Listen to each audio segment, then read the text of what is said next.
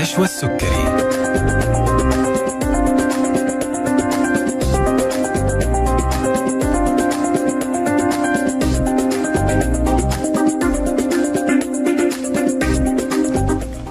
السلام عليكم ورحمة الله تعالى وبركاته. تحية طيبة لكم مستمعي ألف ألف أف أم الموجة السعودية وأهلا وسهلا فيكم في حلقة جديدة من طبابة. معكم من خلف المايك. أنا نشوى السكري لمدة ساعة ابتداء من الآن وإلى الساعة 2 بعد الظهر وحوار طبي جديد مع ضيف مميز. من ضيوفنا اللي دائما بيشرفونا في برنامج طبابة. كل حلقة من حلقات برنامج طبابة بنعرض موضوع طبي جديد بنتكلم عن طرق الوقاية والعلاج وأحدث المستجدات في علاج الأمراض المختلفة مع ضيوفنا المتميزين من الأطباء والمتخصصين في المجالات الطبية المختلفة. ولأن برنامج طبابة برنامجكم منكم وإليكم فبإمكانكم التواصل معنا على هاتف البرنامج 012 61 61 100 ورسائلكم على واتس البرنامج 055 66 89 01 ايا كان نوع جهازك اندرويد أو iOS بإمكانك تحميل تطبيق ألف ألف FM والتواصل معنا من خلال حساباتنا على مواقع التواصل الاجتماعي فيسبوك تويتر انستغرام واليوتيوب اللي حاب إنه يستمع للحلقة من بدايتها أو يشاركها أحد مهتم بالموضوع اللي طرحناه فيها اليوم أو يشاركها أحد مهتم بالمعلومات اللي ذكرت فيها، الحلقة هتكون متاحة بإذن الله تعالى خلال 24 ساعة على قناة اليوتيوب. موضوعنا اليوم امتداد لمواضيعنا ونقاشاتنا عن الأسنان. اليوم تحديدا هنتكلم عن عصب الأسنان، يعد العصب داخل الأسنان هو جهاز الإنذار اللي بيدق بنبضات ألم متكررة معلنا إنه الحالة بدأت تسوء، وإنه عليك أيها الإنسان التوجه والتحرك فورا لاتخاذ الإجراء الطبي. الوصول إلى هذه المرحلة تعني أن هناك مشكلة قد بدأت بالفعل ولم يتم تداركها من البداية وتركت حتى تعمقت ووصلت إلى منطقة العصب الذي بدأ هو الآخر بالأنين وإرسال إشارات الاستغاثة. لكن هذه الإشارات بتكون مؤلمة جدا لنا وهي بمثابة عقاب على إهمالنا. لرعاية وعلاج أسناننا. موضوعنا اليوم عن إهمال ألم عصاب عصب الأسنان وكيفية العلاج مع ضيف حلقتنا الدكتور عبد الله البسام استشاري علاج عصب ولب الأسنان المجهري بمجمع اتحاد أطباء الأسنان يوني دنت. حياك الله دكتور عبد الله أهلا وسهلا. حياك الله دكتورة شكرا على دعوتنا وأشكر إذاعة ألف ألف أف إم على هذه الدعوة الكريمة. وإن شاء الله تكون حلقة مفيدة للمستمعين الكرام. بإذن الله تعالى دكتور بوجود حضرتك معنا. بما أنه حضرتك متخصص في علاج عصب ولب الأسنان المجهري وذكرنا أنه ألم الأسنان تحديدا بيكون من العصب. العصب هو اللي بيئن جوات السن عشان يقول أرجوكم ارحموني في مشكلة في تسوس في حاجة خطيرة قاعدة تحصل وانت تاركها وناسيها. خلينا دكتور في البداية نعرف هو العصب بس مهمته إنه يعطينا إنذار بالألم ولا إيش دور العصب وإيش هو العصب داخل الأسنان؟ صحيح. آه سؤال مهم جدا. آه العصب آه هو عبارة عن نسيج داخل تكوين السن. النسيج هذا فيه أعصاب نهايات عصبية في له أوردة وشرايين بتضخ الدم وفي له نهايات لمفاوية كل هذه الأشياء تساعد السن بداية على النمو. تمام. السن قبل ما يبزغ جوا الفك يكون لسه جوا الفك بيبزغ يحتاج شرايين يحتاج دم يحتاج نورشمنت اللي هي تغذية للسن كل هذه الأشياء تيجي من لب الأسنان. لب الأسنان ما يحتوي فقط على عصب السن لكن كثير من الناس يفكر إنه اللب هذا عبارة عن عصب فقط ونهايات عصبية. لكن بعد ما ينتهي نمو السن هذا ويبزغ السن ويكتمل نمو داخل الفك غالبا يصير اللي هو الإحساس بالسن إحساس بالبرودة بالحرارة تنبيه الجسم بدرجات الحرارة داخل الفم. كل هذه الأشياء هي من مهام عصب الاسنان. تمام. طيب متى دكتور يبدأ يلتهب العصب أو ليش ممكن يلتهب العصب طالما إنه داخل السن من جوا صحيح العصب يلتهب بأسباب كثيرة لكن أهم هذه الأسباب اللي هو تسوس الأسنان مم. تسوس الأسنان عارفين إحنا إنه آه، انتشاره في مثلا في المملكة العربية السعودية انتشار كبير يعني الأطفال عندنا عندهم حوالي من 93 إلى 98% من أطفالنا عندهم تسوس نسبة نسبة كبيرة كبيرة, جداً. جدا, وزارة الصحة مم. دائما جزاهم الله خير بي- بيحذروا من هذا الشيء ويوعوا الناس بأهمية هذا الشيء فلما مم. يحصل تسوس في الأسنان يبدأ ال- العصب هذا ينبه جسم الإنسان ينبه الإنسان إنه في مشكلة مم. في شيء بيحصل داخل السن ممكن يأثر على السن هذا ويسبب إننا نخسر السن لا قدر الله. فتبدأ بآلام بسيطة مع الحلا بعدين تبدأ تتفاقم بتصير إنها آلام مع البرودة ومع الحرارة ولا قدر الله ممكن آه، تؤثر على الجسم وتكون خراجات في المستقبل. دكتور بالنسبة للبرودة والحرارة بما أنه العصب داخل آه، لب السن من جوا هو كيف ممكن يشعر بالبرودة والحرارة؟ صحيح المفروض إنه شعور البرودة والحرارة يكون آه، شعور بسيط ينبه الجسم لأن طبقة المينا اللي هي الطبقة الخارجية لل- للسن هي من أقوى طبقات الجسم يعني هي أقوى من عظام الجسم. فالطبقة هذا تحمي العصب لما يحدث التسوس تبدأ هذه الطبقة بالتآكل. تمام. ويبدأ ال ال آه، تنكشف الطبقة اللي بعدها. الطبقة اللي بعدها اللي هي طبقة العاج طبقة فيها زي المسام. مم. زي مسامات الجلد. مم. أي برودة وحرارة ممكن تصل إلى عصب السن وتأثر على عصب السن سواء ببرودة أو حرارة. أو آه، حلويات يعني بمعنى إنه التسوس أو التفتت اللي بيصير في السن بسبب ال- التسوس هو اللي بيخلق مسارات أو قنوات يقدر يدخل منها أو نشعر فيها بال- بالحرارة وبالبرودة وتوصل للعصب لجوا. بالضبط تمام. بالضبط هذا اللي يحصل تمام. طيب إذا تكلمنا دكتور عن التهاب عصب الأسنان آه إحنا قلنا إنه ممكن يحصل بسبب التسوس، طب إذا ترك آه الالتهاب لم يعالج يا دكتور إيش ممكن يحصل؟ طبعا كثير من الناس هذه آه، لما يصير عندهم التهاب وتبدأ ال- الحرارة والبرودة والآلام في الليل آه، بيهملوا هذا الشيء مم. فيقول إن شاء الله يومين ثلاثة حتختفي الآلام هذه. آه، بعض الناس حقيقة تختفي هذه الآلام بعد يومين ثلاثة يلاحظ أنه أبدا ما في آلام ال- آه، بدأ يرتاح بدأ ينام كويس ولكن هذه ما هي علامة طيبة لأنه ممكن هذا العصب وصل لمرحلة أنه مات. خلاص. بدأ ما ما بيحس. فيبدأ بمشاكل أخرى. يبدأ بمشاكل خراريج الأسنان التهابات الفك وأشياء أخرى. فإحنا دائما بننبه أنه يجب أن لا نهمل آلام الأسنان. مم. وقت ما يصير عندك ألم أسنان يجب أن تتجه إلى طبيب الأسنان للمراجعة تأخذ أشعة لأنه كثير من التسوسات أيضا ما بتبان. بواحد بيفتح فمه قدام المراية ما بيلاقي أي تسوسات.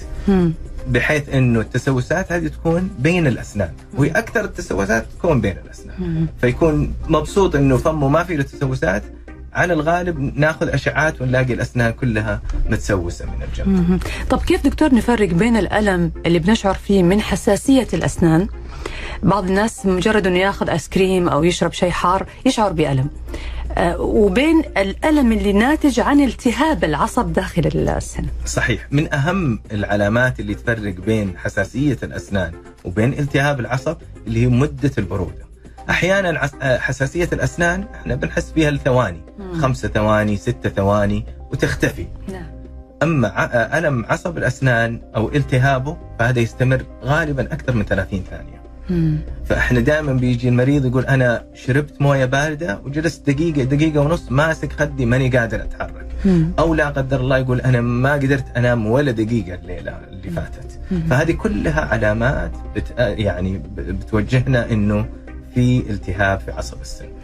حضرتك ذكرت برضو حاجة مهمة قلت أنه ممكن ترك الالتهاب يؤدي إلى موت العصب إيش الفرق بين موت العصب وتحلل العصب. هل موت العصب ممكن مجرد أنه العصب مات فقد الإحساس؟ ولا معناها أنه صار في عندي شيء أكبر بكثير ومشكلة أكبر لازم نتداركها؟ صحيح. عصب الأس- الأسنان وال- والاورده هذه عبارة عن أنسجة داخل السن. فلما يصير فيها آه، لما تفقد ال- ال- التغذية سواء من الدم ووصول الدم إلى المنطقة تموت. زي أي جزء من ال- الجسم. في الاصابع لا قدر الله لما تحصل غرغرينة أو شيء. بيفقد الإنسان هذا الشيء. فمشكله السن إنه جهاز مغلق. فما نقدر نوصل له إن نستأصله بهذه الطريقة.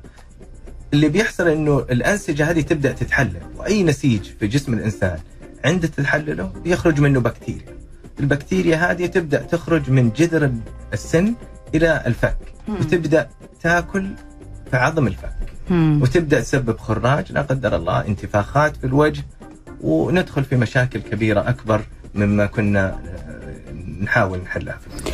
هنعرف من حضرتك دكتور عبد الله البسام استشاري علاج العصب ولب الأسنان المجهري كيف بيتم التعامل مع هذه الحالة اللي وصل فيها الالتهاب لهذه الدرجات المتقدمة؟ كيف بيتم علاج عصب الأسنان وبدون ألم وفي جلسات قصيرة جدا وعددها بسيط؟ لكن بعد ما نطلع فاصل قصير لازلنا نستقبل أسئلتكم واتصالاتكم على هاتف البرنامج 012 61 61 100 ورسائلكم على واتس البرنامج 055 66 69 89 صفرين واحد. نرجع لكم بعد الفاصل.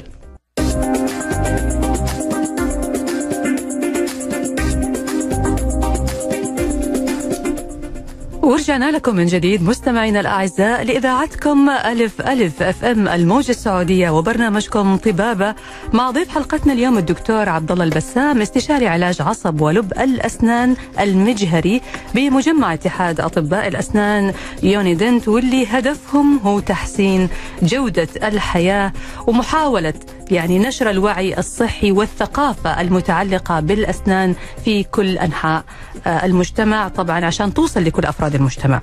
أرحب فيك مرة ثانية دكتور عبد الله. حياك الله. الله يحييك. أرحب فيكم كمان مستمعينا وأذكركم إنه لازلنا نستقبل اتصالاتكم وأسئلتكم، الاتصالات على هاتف البرنامج 012 61 61 100 ورسائلكم على واتس البرنامج 055 66 89 01 اللي عنده أي استفسار أو سؤال حاب يوجهه للدكتور عبد الله الله يحييه فيا ليت ترسلوا لنا آه، من الآن لأنه لما تنتهي الحلقة أو قريب من وقت الانتهاء ما نلحق نستقبل أسئلتكم. طيب دكتور نكمل الحوار كنا بنتكلم عن آه، إهمال آه، علاج عصب الأسنان وإيش ممكن يؤدي والآن نبغى نعرف يا دكتور كيف بتكون خطة العلاج لما يوصل عصب الأسنان لهذه المرحلة المتقدمة من الالتهاب وأصبحت مشكلة كبيرة يعني كيف بيتم التعامل مع العصب في هذه الحالة؟ الحالة؟ في حالة التهاب العصب آه، غالبا إحنا بنتجه إلى كلمة اللي إحنا دارجة بين الناس اللي هي إلى سحب العصب بحيث ان ندخل على السن وننظف تسوس الأسنان هذا اللي موجود ونسحب العصب وننظف القنوات اللي موجودة داخل السن ونحشيها بمادة هذه المادة إن شاء الله تمنع تكون البكتيريا في المستقبل تمام لكن في حالة حدوث الخراريج في العظم عظم الفك لا قدر الله وهذه تحصل بعد موت العصب. وتكون البكتيريا في نهايات جذور الأسنان الحل إنه لا إذا كان السن هذا معالج عصبه من قبل نعمل حاجة اسمها إعادة علاج العصب. م. وإذا كان السن هذا لا يحتمل إعادة علاج العصب فإننا نعمل آه، جراحة بسيطة في نهاية الجذور بحيث إننا نقطع نهايات الجذور هذه ونشيل الخراج من أصله. فهذه غالبا يا بنتجه للطريقة الجراحية أو للطريقة اللي هي العادية من داخل السن. هذه يعني تكنيك جديد أو طريقة جديدة أنا أول مرة أسمع عنها في إعادة علاج العصب فما كنت أعرف إنه إذا وصل العصب إلى هذه المرحلة من الالتهاب لازم يكون في تدخل جراحي في العظم نفسه أو في المنطقة اللي صار فيها الخراريج هذه. إيش الهدف يا دكتور من من هذا التدخل الجراحي؟ صحيح لأنه أحيانا البكتيريا هذه بتكون متكونة على سطح الجذر الخارجي مم. فإحنا قد ما بننظف من داخل السن ونحاول نشيل البكتيريا هذه ونتخلص منها ما بنقدر ننجح في العملية هذه، فالطريقة الوحيدة أحيانا لحل المشكلة هذه اللي هو التدخل الجراحي، والتدخل الجراحي إحنا بنسميه جراحي لكنه هو موجود على كرسي الأسنان بنفس في نفس العيادة يعني. في نفس العيادة بنعمله. مم. فهو مجرد ما إن اللثة لازم ترتفع شوية ونشيلها عن عن الفك هذا بيسمى تدخل جراحي. بحيث ان ندخل وننظف الخراج هذا من جذور. لكن بيتم في نفس الجلسة. في نفس الجلسة وأحيانا بتكون أسهل من عملية علاج العصب. فالناس بيخافوا في البداية إذا سمع سمعوا تدخل جراحي صحيح. لكن ابدا الشغله جد جدا سهله جميل. طيب دكتور في الغالب يعني موضوع علاج العصب بيعطينا على طول انطباع إنه في ألم. ويمكن في بعضنا كان له تجارب مختلفة في عيادات الأسنان على مر السنوات أو يمكن من فترات سابقة. لكن آه، دائما أسمع كلمة أنه آه، الألم اختفى تماما من عيادات الأسنان الآن وأنه أصبح بالإمكان المريض يدخل يعالج أسنانه بالكامل ويخرج بدون أن أي ألم حتى شكة إبرة التخدير أو البنج آه، صار في رش كذا قبلها ما يشعر فيها. صحيح. فكلمنا عن هذا الموضوع وعن علاج الأعصاب بدون ألم. طبعا ما في أحد فينا في الحياة يبغى يحس بألم أكيد. فإحنا دائما ب... ب... بنحاول نشرح للمرضى أنه يجب على الطبيب أنه آه، يبذل قصارى جهده بحيث إنه المريض ما يحس باي الم. مثل ما تفضلتي حضرتك أول شيء نبدأ بالبنج الموضعي هذا اللي بيسهل عملية دخول الإبرة للجسم وبعد ما نعمل التخدير للسن هذا يجب ان نتأكد إنه السن هذا متخدر. كثير من الأطباء آه، بيستعجلوا في عملية العلاج سواء لأي سبب من الأسباب. فإحنا دائما بعد ما نعمل تخدير السن هذا نتأكد إنه السن هذا متخدر بحيث اننا نجيب آه، قطنة باردة أو أي حاجة نحطها على السنة نتأكد إنه السنة هذه ما بتحس بأي حاجة. بمجرد حصول هذا ابدا ما حيحس المريض بأي ألم. فإحنا دائما بنضمن لمرضانا إن شاء الله إنه ما يحسوا بأي آلام خلال العلاج وهذا الحمد لله بتقدم المواد اللي إحنا بنستخدمها بطرق البنج الحديثة كلها بتساعد على حصول هذا الشيء. بعض الناس دكتور آه، يمكن عنده معتقد إنه علاج العصب لازم يتم على عدة جلسات وبياخذ وقت ولازم المريض يجي وبعدين ينعمل له حشوة مؤقت وبعدين يروح وبعدين يرجع مرة ثانية. أحيانا هذه الخطوات الطويلة أو الجلسات الطويلة بتكون عائق أمام الشخص إنه هو يبدأ علاج الأسنان. صحيح. آه، طبعا آه، مع تقدم المواد اللي إحنا نستخدمها والأدوات اللي إحنا نستخدمها ساعدتنا كثير بإننا نقلص مدة العلاج. صح مثل ما تفضلتي قبل فترة قبل سنوات كان الناس آه، بيروحوا ثلاثة إلى أربع جلسات عشان ينتهي من علاج العصب. لكن الآن خلال نص ساعة إلى 40 دقيقة غالبا يكون علاج العصب منتهي في أصعب حالاته. آه هذا الشيء الحمد لله سهل علينا كثير. في حالات معينة بسيطة جدا هي اللي بنحتاج أننا آه نشوف المريض مرة أخرى. في حالات مثلا تكون صديد خروج صديد من السن آه إحنا دائما نفضل أننا نحط حشوات مؤقتة. نتأكد آه، أسبوع إلى ثلاث إلى أسبوعين فترة معينة نتأكد إنه الصديد هذا اختفى. نحشي السنة وإحنا مطمئنين إن شاء الله عشان ما تتكون هذه المشاكل في المستقبل. بأمر الله. طبعا هنعرف برضو بتفاصيل أكثر. إيش المتوقع بعد علاج العصب وإيش المطلوب من المريض بعد عملية علاج عصب الأسنان خلال الفترة التي تلي هذه العملية؟ وكيف ممكن يحافظ على نتيجة العلاج مدى الحياة مثل ما يقولوا ضمان مدى الحياة وإن كان ما في ضمان مدى الحياة.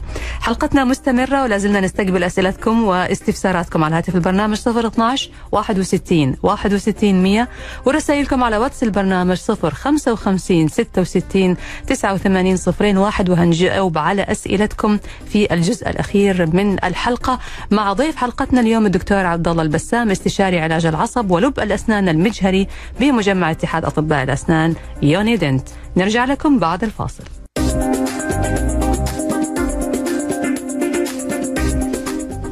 حياكم الله من جديد مستمعينا الأعزاء وأهلا وسهلا فيكم في برنامج طبابة على ألف ألف أف أم. مع ضيف حلقتنا اليوم الدكتور عبد الله البسام استشاري علاج عصب ولب الأسنان المجهري بمجمع اتحاد أطباء الأسنان يوني دنت لازلنا نستقبل أسئلتكم استفساراتكم على هاتف البرنامج 012 61 61 100 ورسائلكم على واتس البرنامج 055 66 89 01 أحييك مرة ثانية دكتور عبد الله أهلا وسهلا. الله يحييك دكتور شكرا. دكتور إحنا اليوم بنتكلم عن آه، ألم عصب الأسنان وإهمال علاج آه، عصب الأسنان وكيفية العلاج. كنا قبل الفاصل بنتكلم آه، عن أنه ممكن يكون العلاج الآن بدون ألم أو أنه مش ممكن هو هذا الآن الواقع اللي حاصل أنه المريض بيدخل عيادة الأسنان وبيطلع بدون أي ألم والحمد لله الأمور تطورت وتقدمت بشكل كبير جدا عن السابق. طبعا دكتور نبغى نعرف برضو من حضرتك بعد ما بيتم علاج العصب إيش المتوقع؟ إيش المفروض أنه المريض يحس فيه بعد علاج العصب؟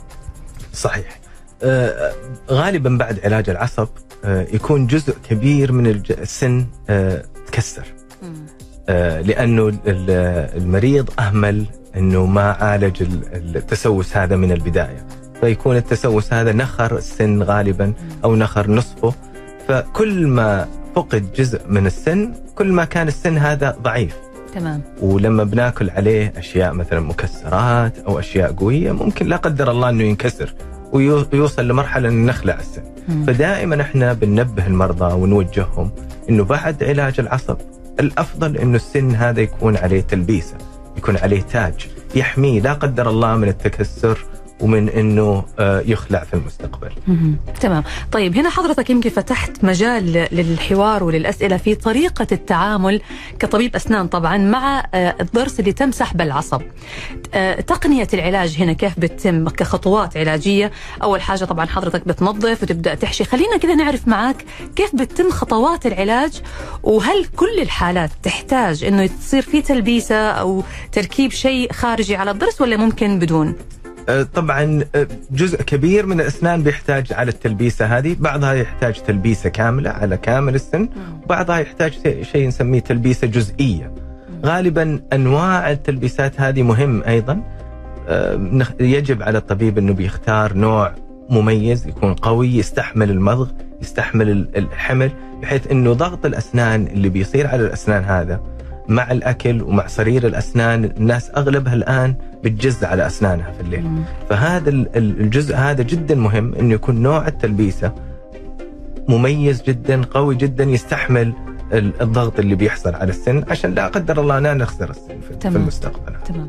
يعني حضرتك آه بعد ما بتشوف الحالة وبتشوف كمية الفقد من الضرس هذا أو من السن صحيح. مع التنظيف طبعا في الحالة هذه بتحدد إذا كان الضرس هذا يحتاج إلى تلبيسة كاملة أو تلبيسة جزئية وطبعا هذه في الحالات لما يكون الضرس فقد منه جزء بسيط بالضبط. بس بالضبط هذا اللي. طيب هل بعد العلاج يا دكتور بيزول الألم يعني هو أكيد اللي راح علاج اللي راح عيادة الأسنان هو جاي متألم فهل بعد علاج أو سحب العصب بيتوقع المريض إنه خلاص بينام في هذا اليوم مرتاح ما في ألم؟ صحيح هذا اللي غالبا بيحصل، أنا أقول 99 إلى أكثر من الحالات هذا اللي بيحصل. بيصير المريض ما نام ليلتين من الألم، بيجي بنشيل العصب بنعالج السن بحيث إنه ذيك الليلة بيرجع يقول أنا نمت نومة ما نمت الحمد لله من سنوات. فهذا اللي بيحصل عادة، لكن اختفاء الألم هذا ما هو مؤشر على إنه العلاج اللي إحنا عملناه صحيح. أحيانا في بعض الأطباء بيعملوا العلاج وما يكون علاج صحيح سواء بيكون قنوات ما نظفت تماما أو إنه قنوات ما نظفت ابدا. يختلف يختفي الألم من السن هذا لكن لا قدر الله يرجع بعد أشهر أقوى مما كان بحيث إنه يتكون خراج داخل السن هذا. فمو معنى اختفاء الألم في الأيام الأولى إنه هذا العلاج صحيح. فيجب علينا إن بناخذ أشعة بعد بعد العلاج نتأكد إنه القنوات هذه نظفت تماما إلى نهاياتها محشوة تماما بحشوة كاملة إلى نهاية الجذور عشان نمنع تكون البكتيريا. لأنه البكتيريا هي سبب المشاكل. التسوس هذا بكتيريا البكتيريا هذه لما توصل لأنسجة الجسم توصل للعظام بتكون سواء التهابات الأعصاب أو الخراجات اللي بتتكون في نهاية الجذور. فإحنا اللي بنعمله إننا بنقلل كمية البكتيريا هذه داخل الجذور عشان نمنع إن شاء الله من تكون الالتهابات والخراجات في المستقبل. تمام. طيب ماذا يعني يا دكتور استمرار الألم حتى بعد سحب العصب؟ معناه إنه في مشكلة غالبا مم. بعض المرضى بيستمر معهم الألم خاصة مع المضغ لمدة آه، يومين إلى ثلاث أيام وهذا طبيعي لكن استمرار الآلام الشديدة بعد علاج العصب معناه إنه العصب غالبا ما تشال كله أو تشال بطريقة خاطئة. المفروض إنه بعد علاج العصب كل الآلام هذه تختفي، الإنسان يرجع إلى بيعته، يعيش جودة الحياة اللي يبغاها. فغالبا استمرار الألم يعني يؤد آه، بيأشر إنه في مشكلة حاصلة كانت. ولازم في الحالة هذه طبعا يرجع المريض للدكتور مرة ثانية عشان صحيح. يتأكد إنه الأمور تمام صحيح طيب في بعض الأحيان دكتور بعد ما يتم عملية سحب العصب يشعر المريض بألم بس في منطقة ثانية غير المنطقة اللي تم سحب العصب منها فإيش السبب في كذا؟ أحيانا يكون مصادفة وأحيانا يكون شيء عندنا نسميه إحنا باللغة العامية يقول لك الألم بيسمع في مكان ثاني. عشان الأعصاب متصلة ببعض يعني. والوجه عبارة عن كتلة فيها الأسنان فيها الفك فيها الجيوب الأنفية فيها العيون فيها الإذن. كل هذه الآلام من عضو إلى آخر ممكن تأثر. مم. كثير مرضى بيجوا عندنا بيشتكوا من من أسنانهم. ولما بنكشف عليهم وبنكشف على الأسنان وناخذ الاشعات بنلاقي إنه الحمد لله الأسنان ما فيها ولا مشكلة. وإنه المشكلة جاية مثلا من الجيوب الأنفية ولا من الأذن. بنحولهم على طبيب الأنف والأذن والحنجره بيكشف عليهم بيلاقي في مشكلة التهاب سواء في الجيوب أو في الأذن. مع علاج ال ال الأعضاء الأخرى هذه بتختفي كافة ألم الأسنان والعكس صحيح أيضا في كثير بيشتكوا من الجيوب الأنفية وبيشتكوا من الأذن والمشكلة أصلا جاية من الأسنان. امم تمام، طيب سؤالي دكتور هل بيدوم علاج العصب مدى الحياة ولا يحتاج إلى إعادة مرة ثانية؟ آه، طبعا إذا عمل علاج العصب بالطريقة الصحيحة اللي إحنا دائما نقول تبدأ من العازل اللي إحنا بنحطه. كثير من الأطباء ما بيحطوا اللي هو العازل المطاطي اللي بينحط على الفم مم. وطبعا اللعاب اللي موجود في الفم عندنا في له ملايين إذا مو مليارات البكتيريا صحيح. فنقطة واحدة من اللعاب هذه إذا دخلت للسن كل الشغل اللي إحنا عملناه وكل التعقيم والتنظيف اللي عملناه ذهب يعني سدى فإحنا دائما أول شيء دائما بن بنوعي مرضانا إنه هذا الشيء مهم جدا. لازم آه، تعلم عائلتك تعلم أصحابك إنه إذا رحت لدكتور أسنان فضلا إذا بيعمل علاج عصب لازم يحط العزل المطاطي التعقيم طريقة التنظيف كلها هذه مهمة في طرق العلاج. إذا عمل العلاج بهذه الطريقة الصحيحة إن شاء الله غالبا إن شاء الله حيعيش معانا. طبعا دائما بيقولوا اللي ربنا خلقه ما عاش هذا ما عاش الفترة اللي آه، الكاملة لحياة الإنسان فما بالك باللي يسويه الإنسان. لكن إحنا بنعمل اللي علينا. وإذا إن شاء الله المريض اهتم بنظافة أسنانه واهتم بزيارات طبيب الأسنان غالبا إن شاء الله إنها تعيش معه. بأمر الله. بعد الفاصل هنعرف كيف نحافظ وكيف نقي أنفسنا من إنه نوصل لمرحلة الألم الشديد في الأعصاب اللي ممكن يتطور وتكون له مضاعفات خطيرة سواء كان على العظم أو على اللثة أو على الأجزاء الحية والأنسجة الحية للفم، لكن هنطلع فاصل الأول، طبعا برجع أذكركم إنه لازلنا حتى هذه اللحظة نستقبل أسئلتكم على واتس البرنامج 055 66 89 صفرين واحد عن موضوع آلام الأسنان وتحديدا آلام عصب الأسنان. مع ضيف حلقتنا الدكتور عبد الله البسام استشاري علاج عصب ولب الأسنان المجهري. بعد الفاصل نرجع نكمل حوارنا.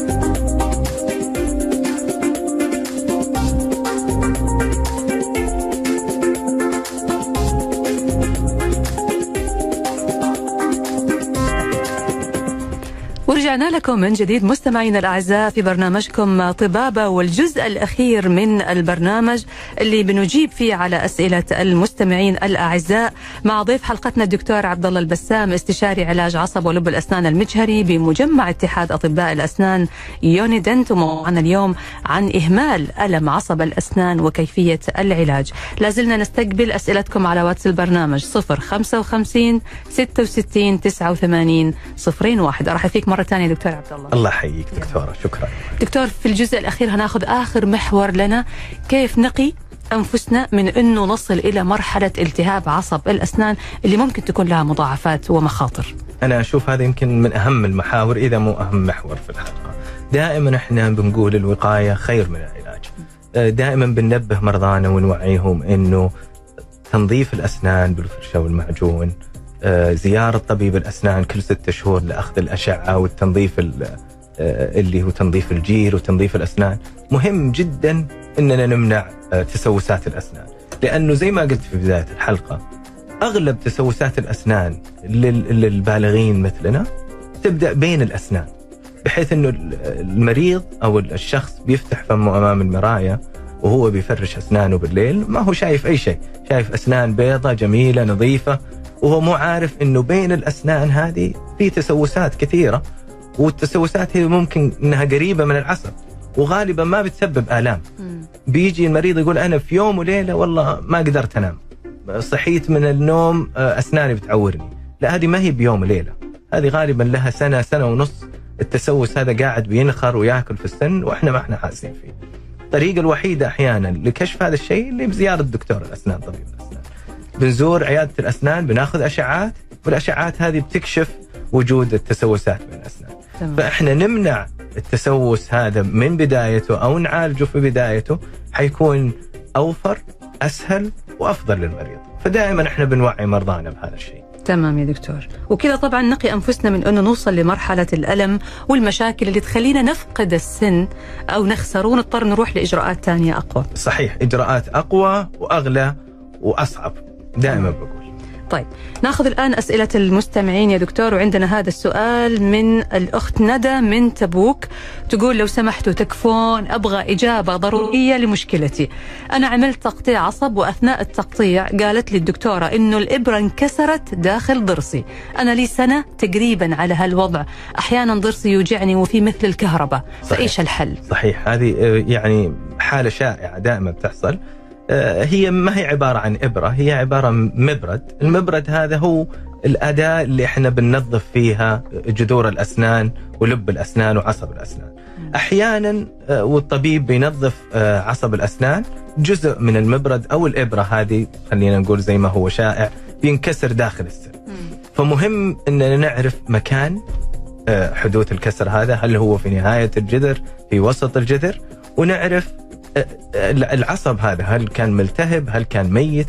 كل هذه آه، عبارة عن أشياء تساعدنا إن نعرف كيف نحل هذه المشكلة. تمام. لأنه مكان آه، حدوث الكسر هذا بيساعدنا إننا نقدر نستخرج أو ما نستخرج الأداة هذه. ما دام في ألم وفي كهرباء بتحس فيه داخل السن معناه السن في له مشكلة ويجب حلها. مم. حلها هذا يكون يا باستخراج الإبرة هذه وعندنا آه، بعض المواد وبعض آه، الأدوات اللي بتساعدنا ان نستخرج الإبرة هذه.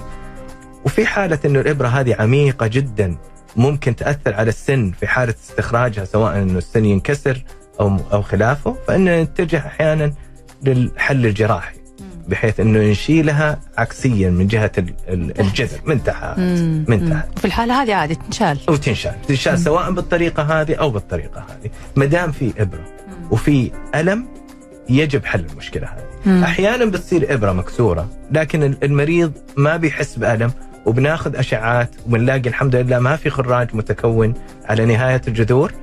بنقول ممكن نخلي الإبرة هذه ونبدأ مراجعات آه، دورية كل ستة شهور نشوف لا قدر الله هل في تكون خلاريج أو في آلام آه، استحدثت في المنطقة. لو حصل هذا ممكن نبدأ بالعلاج. ما دام الأخت الكريمة بدأت تحس بآلام ففي مرض يجب أن يكون علاج للحل هذا.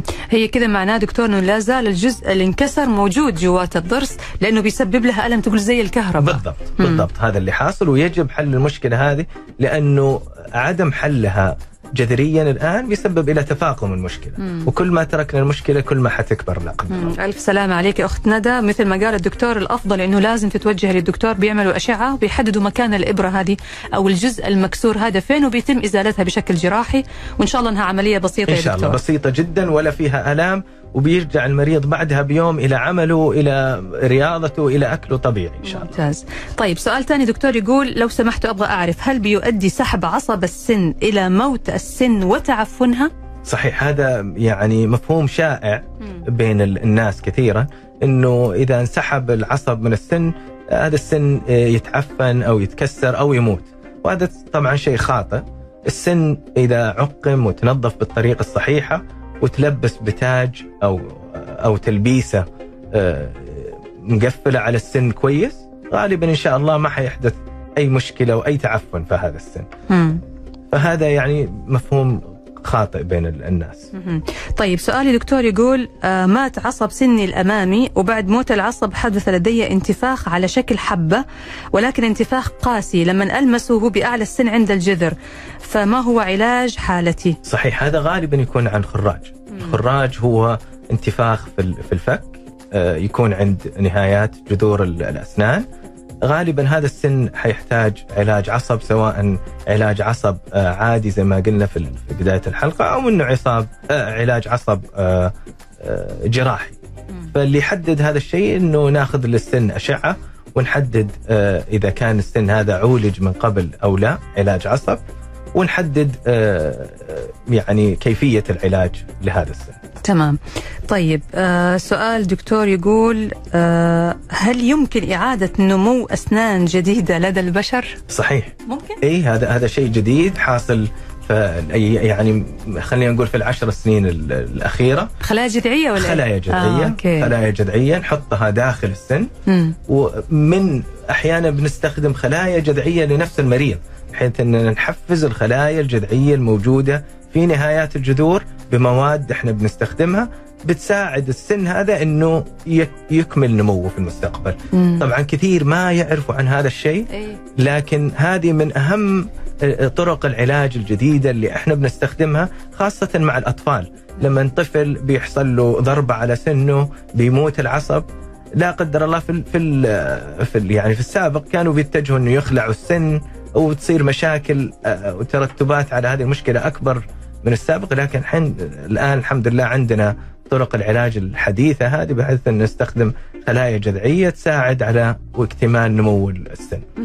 في سؤال دكتور جميل يعني يقول أنتم ذكرتوا أنه لازم لما أروح عيادة الأسنان أطلب آه، من الدكتور وأتأكد من أنه بيستخدم العازل. فأنا كيف أعرف أنه الدكتور بيستخدم العازل وبيستخدم الأدوات الصحيحة المطلوبة؟ صحيح.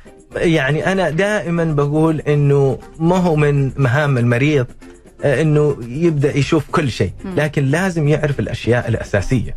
يعني العازل عبارة عن مطاط ينحط على الفم كامل يعزل الفم كامل ما عدا السن اللي إحنا بنشتغل فيه. فهذا من أهم الأشياء اللي إحنا دائما بنحذر منها لأنه كثير من الأطباء ما بيستخدموه. هذا شيء طبعا خاطئ جدا بيسبب إلى فشل العلاج اللي إحنا نحاول إن شاء الله إن نقدمه للمرضى بأمر الله. طيب هناخذ آخر سؤال يا دكتور. في باقي أسئلة تفضل. كثيرة بس هناخذ هذا عشان الوقت. الله. آه يقول ذهبت لطبيب الأسنان لإزالة العصب لأنه كان عندي ألم في ضرس العقل. وتم إزالة العصب ووضع حشوة مؤقتة لكن بعد خروجي من العيادة استمر الألم. ثم تواصلت مع الدكتور فوصف لي مضاد حيوي ومسكن قوي جدا. آه أخذته ولكن لم يهدأ الألم. وعدت للدكتور فقام بإكمال عملية آه، سحب العصب ثم وضع حشوة مؤقتة مرة ثانية ولا زال الألم مستمر بعد ما غادرت العيادة. ثم توجهت للدكتور للمرة الثالثة وأيضا قام بإكمال العمل ولكن لا زال حتى هذه اللحظة الألم مستمر ولا يهدأ إلا بالمسكن طبعا هذا شيء المفروض ما يحدث المفروض إنه الألم آه، يختفي من المرة الأولى. المفروض إنه المريض ما يحس بهذه الالام آه، آه، صحيح إنه الألم ممكن يستمر ليومين أو ثلاثة أما يستمر لمدة أسابيع فهذا طبعا شيء غير صحيح. المفروض إنه آه، كل العصب يتعالج آه، المواد اللي عندنا تساعدنا إن ننتهي من هذا العلاج غالبا في جلسة واحدة. وما يحس المريض وصراحة لا ما أشوف إنه هذا الشيء صحيح. الدكتور غير العيادة. ما نقدر غير نقول. شيء. خلاص من الآخر.